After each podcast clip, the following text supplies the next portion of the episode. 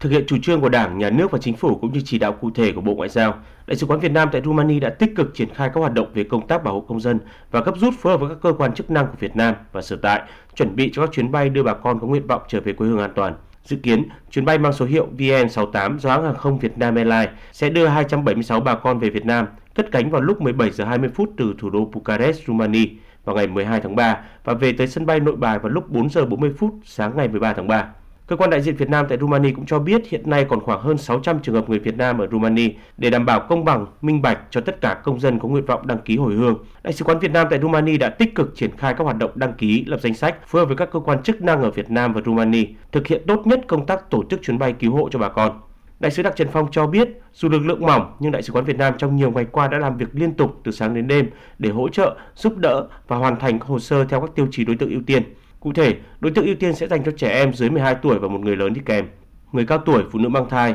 người ốm đau có giấy tờ chứng minh, học sinh, sinh viên, người gặp khó khăn hoạn nạn khác.